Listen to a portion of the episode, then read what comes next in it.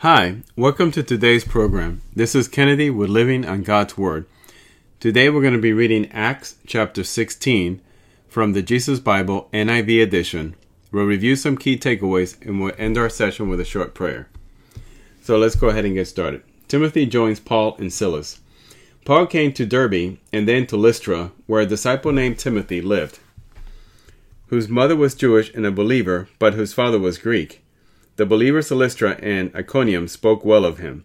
Paul wanted to take him along on the journey, so he circumcised him because the Jews who lived in that area, for they all knew that his father was a Greek. As they traveled from town to town, they delivered the decisions reached by the apostles and elders in Jerusalem for the people to obey. So the churches were strengthened in the faith and grew daily in numbers. Paul's vision of the men of Macedonia. Paul and his companions traveled throughout the region region of Phrygia and Galatia, having been kept by the Holy Spirit from the preaching the word in the province of Asia. When they came to the border of Mysia, they tried to enter Bithynia, but the Spirit of Jesus would not allow them to. So they passed by Mysia and went down to Troas. During the night, Paul had a vision of a man of Macedonia standing and begging him, Come over to Macedonia and help us.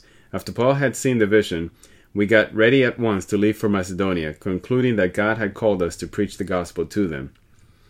Lydia's conversion in Philippi. From Troas we put out to sea and sailed straight for Samothrace, and the next day we went on to Neapolis. From there we traveled to Philippi, a Roman colony and the leading city of that district of Macedonia, and we stayed there for several days. On the Sabbath we went outside the city gate to the river, where we expected to find a place of prayer. We sat down and began to speak to the women who had gathered there. One of those listening was a woman from the city of Thyatira named Lydia, a dealer in purple cloth. She was a worshipper of God. The Lord opened her heart to respond to Paul's message.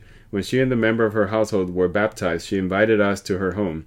If you consider me a believer in the Lord, she said, come and stay at my house. And she persuaded us. Paul and Silas in prison.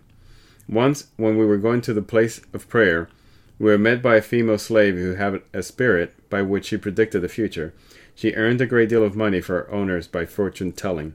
She followed Paul and the rest of us, shouting, These men are servants of the Most High God, who are telling you the way to be saved. She kept this up for many days. Finally, Paul became so annoyed that he turned around and said to the spirit, In the name of Jesus Christ, I command you to come out of her. At that moment, the spirit left her. When her owners realized that their hope of making money was gone, they seized Paul and Silas and dragged them into the marketplace to face the authorities. They brought them before the magistrates and said, These men are Jews and are throwing our city into an uproar by advocating customs unlawful for us Romans to accept or practice. The crowd joined in the attack against Paul and Silas, and the magistrates ordered them to be stripped and beaten with rods. After they had been severely flogged, they were thrown into prison, and the jailer was commanded to guard them carefully. When he received these orders, he put them in the inner cell and fastened their feet in the stocks. About midnight, Paul and Silas were praying and singing hymns to God, and the other prisoners were listening to them. Suddenly, there was such a violent earthquake that the foundations of the prisons were shaken. At once, all the prison doors flew open, and everyone's chains came loose.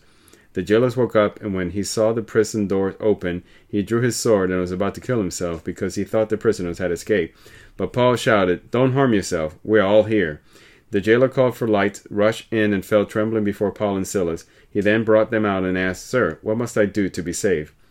They replied, Believe in the Lord Jesus, and you will be saved, you and your household. Then they spoke the word of the Lord to him and to all the others in his house. At that hour of the night, the jailer took them and washed their wounds. Then immediately he and all his household were baptized.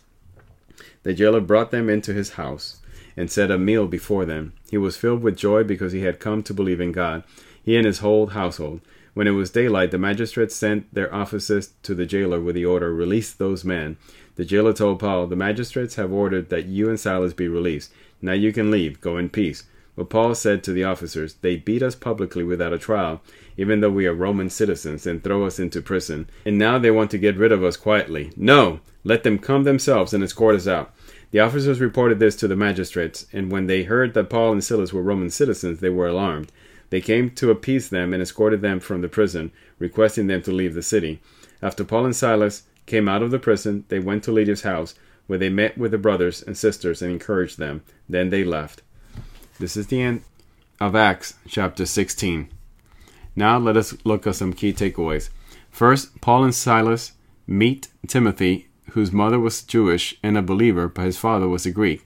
He therefore gets circumcised and travels with Paul and Silas to preach the gospel. Second, Paul and Timothy cast out demons that help a woman predict the future, and in return, the people or the owner of this slave is upset because they lost their means of making money. So they have them captured and thrown into prison. Paul and Timothy and Silas are flogged and thrown into jail.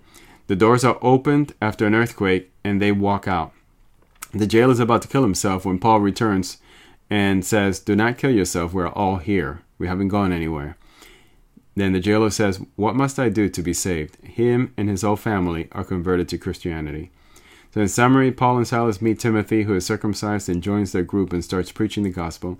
They're captured and thrown into jail and miraculously freed by God after an earthquake.